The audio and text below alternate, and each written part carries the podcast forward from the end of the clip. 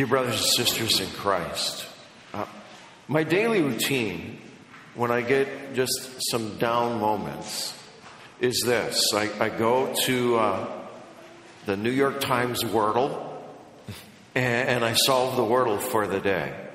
I've only missed twice in the whole times I've done it. Then I go play another game. Uh, it's a geography game called Globle, and, and I've gotten that every time.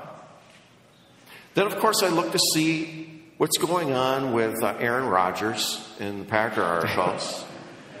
and then after that, I look at the world news. And always as I, as I process the world news, I look to see what's going on in Ukraine. Now, ever since that war began, it has been uh, a war that's concerned me. There's, there's other global conflicts, of course, but this one, because of its potential to become a nuclear conflict, is something that, that holds my attention. And, and I would be like everybody else when it first began. I thought it was going to be really quick. I thought Russia would just sweep through. And now we'd be dealing with what's next on Putin's agenda. But it hasn't been that way. Putin thought he would win right away. Uh, he did not correctly estimate the degree of fight that is in the, the Ukrainian nation. And once they got armed, just how poorly his own troops would would fight. on paper, it was, it still is, a mismatched battle. Well, today, I want to talk about two, in their way, mismatched battles. They are actually a war, one war within the other. They are far more relevant than Ukrainian war. In fact, you could almost say that that war is a battle within these wars. It is a struggle between good and evil. It is what is going on in the gospel lesson.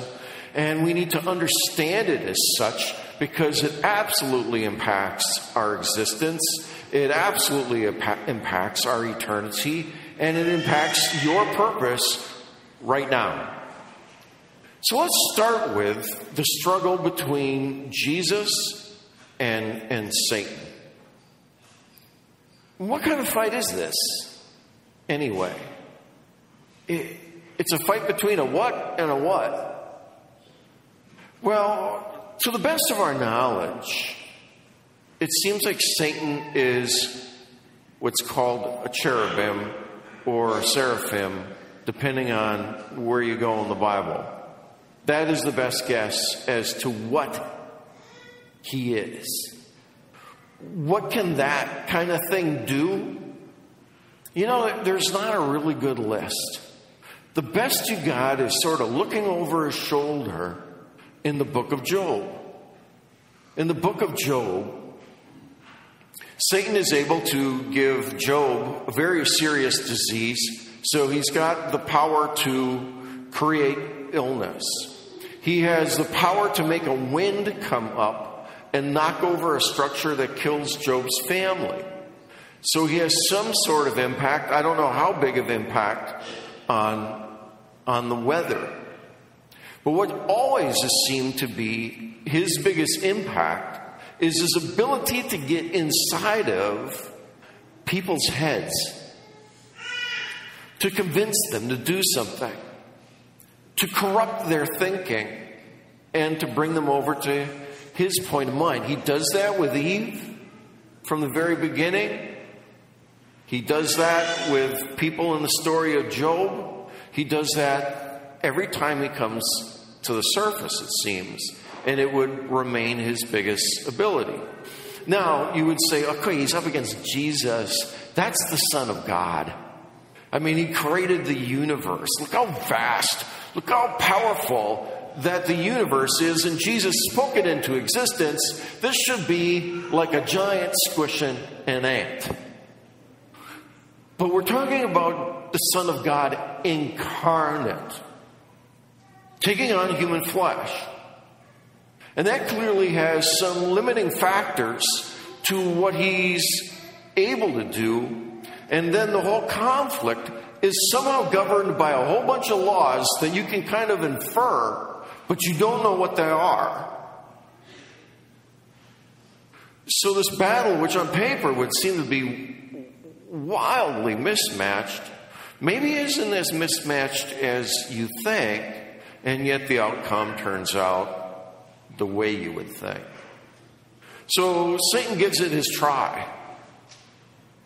The other thing that is curious about this is why doesn't like Jesus sleep up the night before and maybe eat a lot of carbs and, you know, come out fully ready to fight the next day?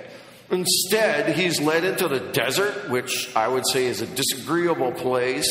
He is led to fast 40 days and 40 nights so that he physically he's in a weak, weak condition. Why? And I don't think this is Jesus' choice. In fact, I, I wouldn't be surprised if there was some sort of conversation that went on between Satan and God that was very much like the conversation between Satan and God in the story of Job. Satan argues with God. Job only obeys you because you put a hedge around him. He, you give him everything he wants. Take away those things and he'll curse you to your face. So, can you see Satan saying, You think that your son can fulfill the law for a person, for humans? Make him, now that he's human, make him super hungry, make him super weak. See if he actually keeps the law.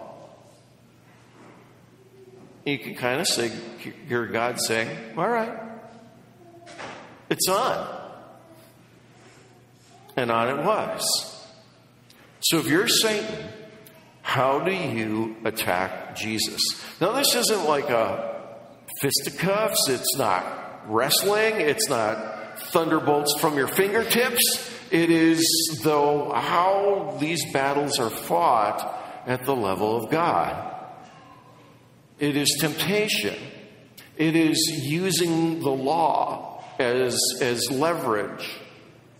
And so Satan comes to Jesus first after his physical needs, the obvious choice when somebody's been fasting for 40 days, and says, Turn this law, turn, turn these rocks into bread.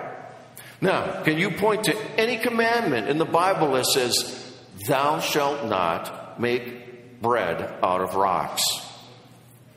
I always think that's probably a good idea as a rule of thumb, but, but what is the commandment? And, and it takes us all the way back to well, what is sin really? Is it just breaking the Ten Commandments? Or, or could it be defined more broadly as you shall not do anything that comes from the rebellion against God, that comes from Satan himself?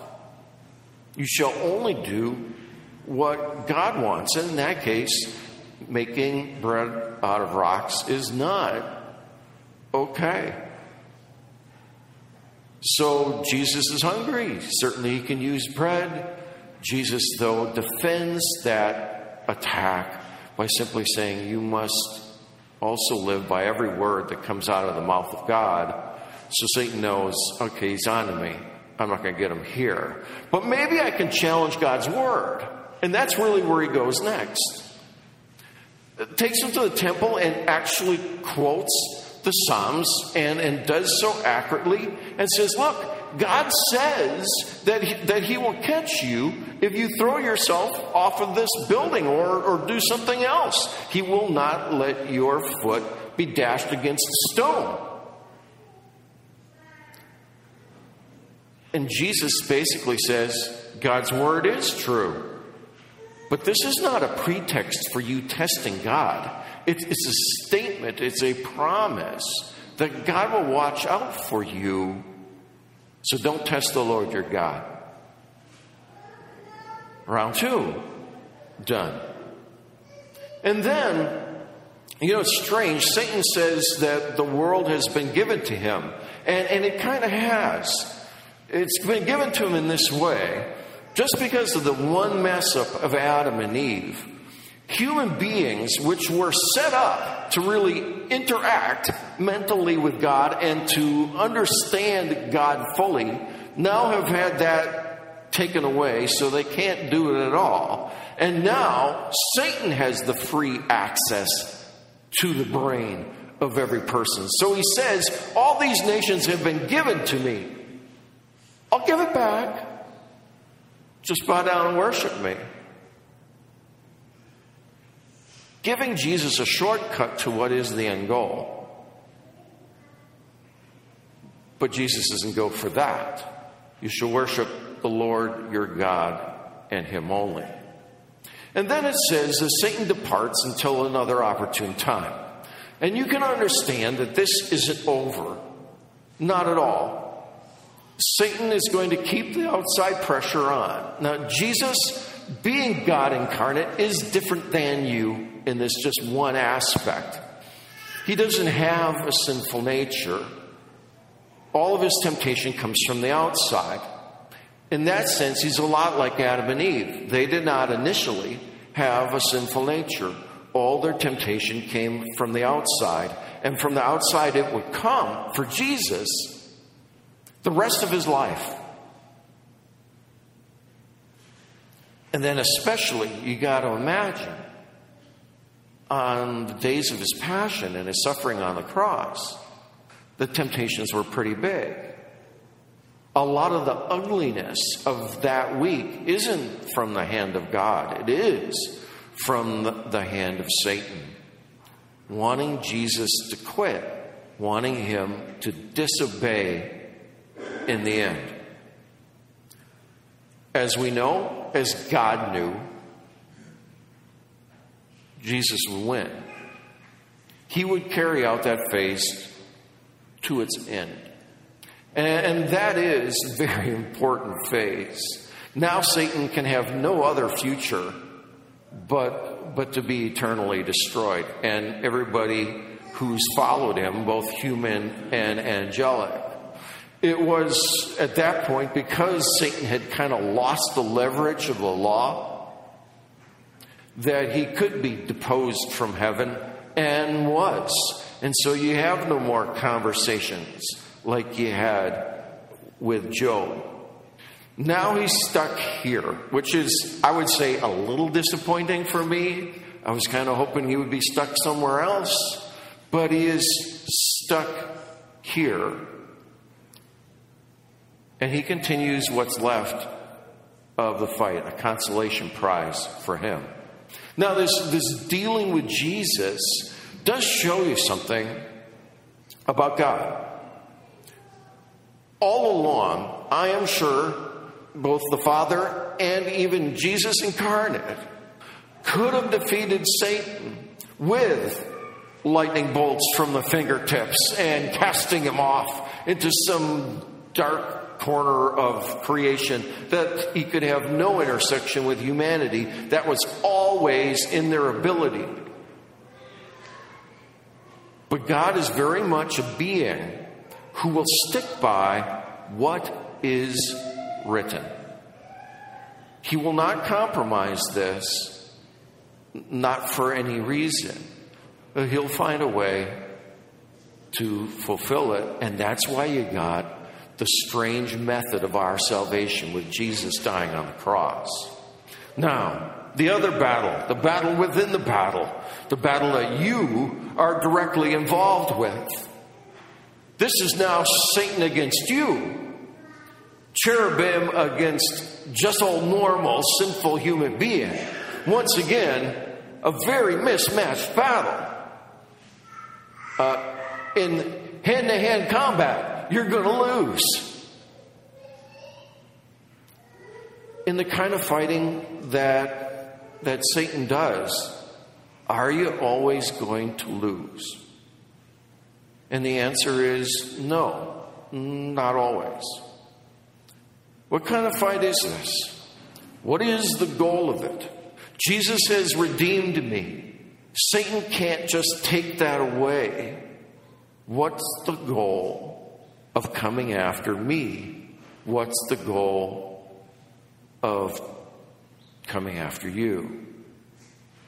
First of all, let me qualify coming after. Satan's not God. He's a cherubim. And I don't think one of the qualities of being a cherubim is omnipresence. So you know those little cartoons where you got an angel on your shoulder over here and you got Satan on your shoulder over there and they're both talking in your head? I don't think that's real. You have your sinful nature, that primarily is your problem. What Satan can do, though, is influence the world, kind of get it cascading through people to cascade to you. That's where his influence from the outside comes from. So beware of those kind of outside forces. But what's he trying to do? One, damage your usefulness. You're here for a purpose. You're here to do the work of the kingdom of God. That's what you're here for. If he can get you to underperform, or maybe not perform at all, that is a win for Satan. He'll try that. Um, I didn't put these in order of importance, so let's go to four. To just plain displease God. He is the kind of being that, you know, if he can just be an irritant, he's happy with that. So irritant it is if he can cause you to be irritating or disappointing. That's a win for him. But the two, if you're looking at the outline, two and three, both related, are, are much more serious things. Satan has no power to, to pull you out of the hand of God. God's too powerful for that. He has to get you to abandon the grace that's been given to you. And you think, what kind of knucklehead would do that? Well, apparently, a lot of them. Because it happens to people all the time. So he tries to undermine your faith, to cause you to abandon Christ. And the, probably the main way that this happens is through unrepentance. It is to tempt you to sin and then to get you to rationalize that sin and to say it's normal. Everybody does it. Yes, everybody does it. That is sort of the point. And everybody's not supposed to do it. So beware of that kind of, of reasoning. Look to the Word of God to see what is from God, what is not, what is sin, what is not. And then the other way is sort of similar to his second attack with Jesus, is to, to undermine the truth of the gospel in some way that actually disarms it. You can see that in the book of Galatians, how he just sort of added what seemed like, you know, a reasonable compromise with the Old Testament faith. Add circumcision onto grace. How big a deal is that? And Paul says it's such a big deal that you have separated yourself from Christ. So, mucking around with the gospel to make it not a gift, to make it something you work for, that seems like a reasonable soft spot to attack. And that is what Satan does. So, any sort of temptation at its minimum to undermine your usefulness or to tick God off, that's the start. Anything that you can take further to the point where it is now an unrepentant sin of yours and you cross the line and fall from grace or, or, or change the gospel, that is how he's going to pick on you, most likely. So, what strategies does he employ here? Once again, there's one obvious one. appeal to your sinful nature. Everybody's sinful nature is slightly different than everybody else's. You have things that perhaps tempt you the most. And that's probably true of a lot of other people, but it's not true of every other person. So pick on those things where you are the weakest. Make sure you get the right kind of information and the right kind of input to, to knock you down. His other strategy, his next strategy, would be to exploit the weakness of your faith. God gave you a connection with Him. And, and that connection is, is starts weak and can grow stronger. Now, why is it the way it is? It's because of you. It's because of you and your sinful nature that the initial connection was the way it was, and it is because of you either feeding it or not feeding it that it is growing bigger or not so big. And I think it's a useful analogy to think of your faith as being like a circle. It's either a little circle or it's a bigger circle. Jesus does sort of the same thing with the, talking about your faith the size of a mustard seed. But seeing I don't know what mustard seed looks like, that's not a helpful analogy to me that much. So if your faith is small or if it is challenged at any given moment, that's a good time to kick it in. And I think it's probably the reason why life challenges come in groups. The first one may have had nothing to do with Satan at all, but it started to make you weak, and he saw that it would make you weak, so he has the ability to cause other things to kick in number two or number three in order to knock you out.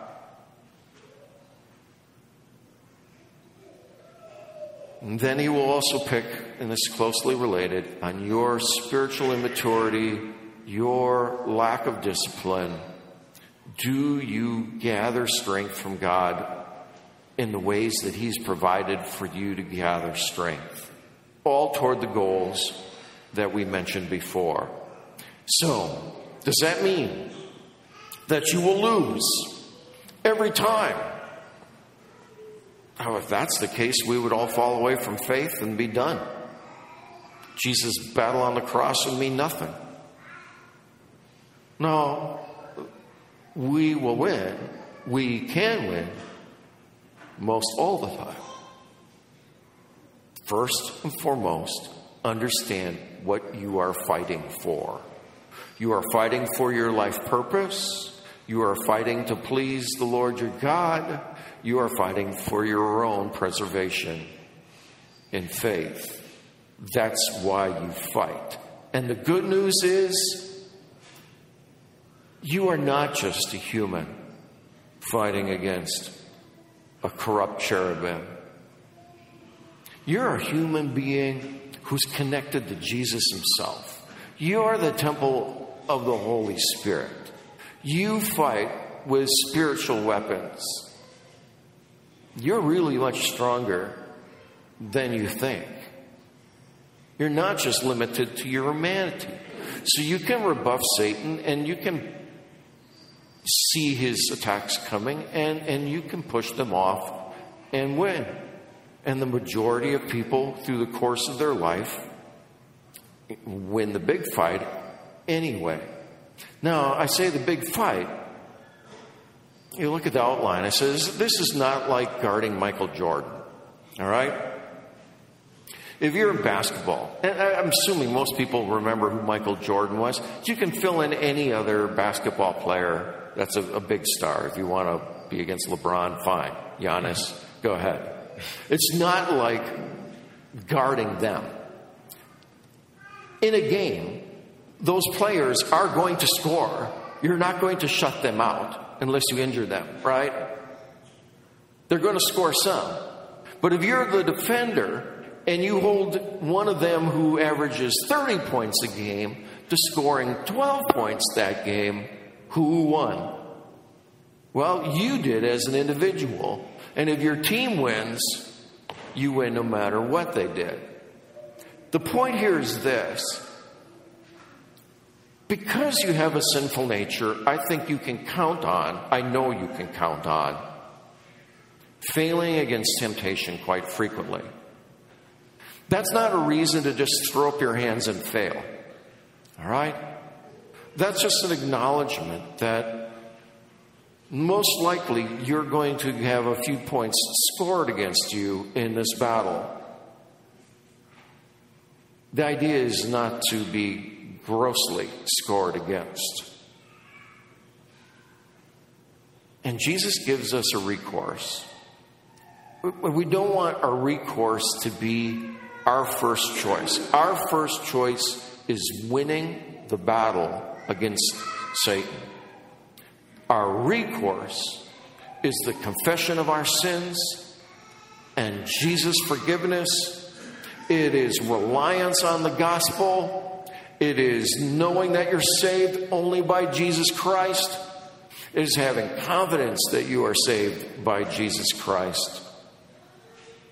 And Satan can't take that away from you. So God set this whole battle up, this battle for good, this battle for you, n- knowing your limitations. That said, we have a battle to fight. And day to day, we can bring glory to God, we can bring good to this world, or, or we can be just like it and fail. Look to Jesus' temptation. Look how he fought. May it be an aspiration to inspiration to you that you aspire to be like Jesus. That you aspire to win. In Jesus' name, amen.